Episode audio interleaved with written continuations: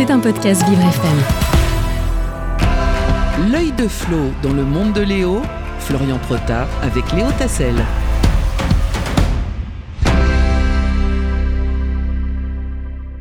Il était l'un des films les plus attendus de 2023 et on peut dire euh, qu'il connaît un succès historique. Super Mario Bros déchaîne les foules euh, seulement quelques jours après sa sortie au cinéma. Euh, cette adaptation de l'un des jeux vidéo les plus populaires de Nintendo atteint déjà des records. Bonjour Florian. Bonjour Léo, bonjour à tous.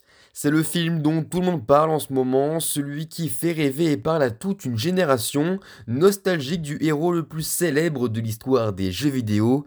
Et oui, sorti mercredi dernier, Super Mario Bros dépasse même toutes les espérances. Il génère presque 400 millions de dollars au box-office, ce qui lui permet de battre un record, celui du meilleur démarrage pour un film d'animation dans le monde entier, film d'animation japonaise compris, un record qui était jusqu'à présent détenu par la Reine des Neiges 2. Il s'est aussi offert le meilleur démarrage de l'année dans les salles devant Astérix et Obélix, l'Empire du Milieu, mais aussi le week-end d'ouverture le plus riche en recettes pour un film basé sur un jeu vidéo.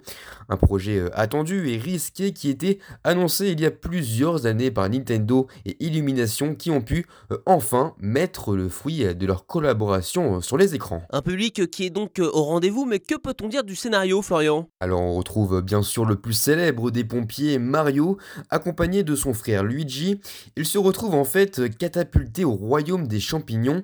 Il découvre alors cet univers mis en danger par Browser qui cherche à s'emparer du trône et à enlever la princesse Peach. Mario se retrouve alors embarqué dans une aventure qui multiplie les références à l'univers de Nintendo avec bon nombre de rebondissements.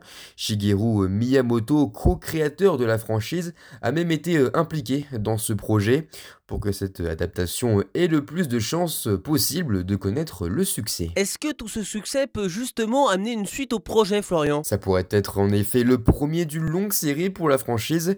Nintendo et Universal attendaient justement les résultats du film au box-office, un résultat donc très positif qui ouvre la voie à un nouvel opus, pourquoi pas dans les prochaines années. Une scène post-générique du film laisse également la porte ouverte à une suite. Il n'est pas non plus impossible de voir hein, d'autres longs métrages de la licence Nintendo sur le grand écran, comme Donkey Kong par exemple, pour ne citer que lui.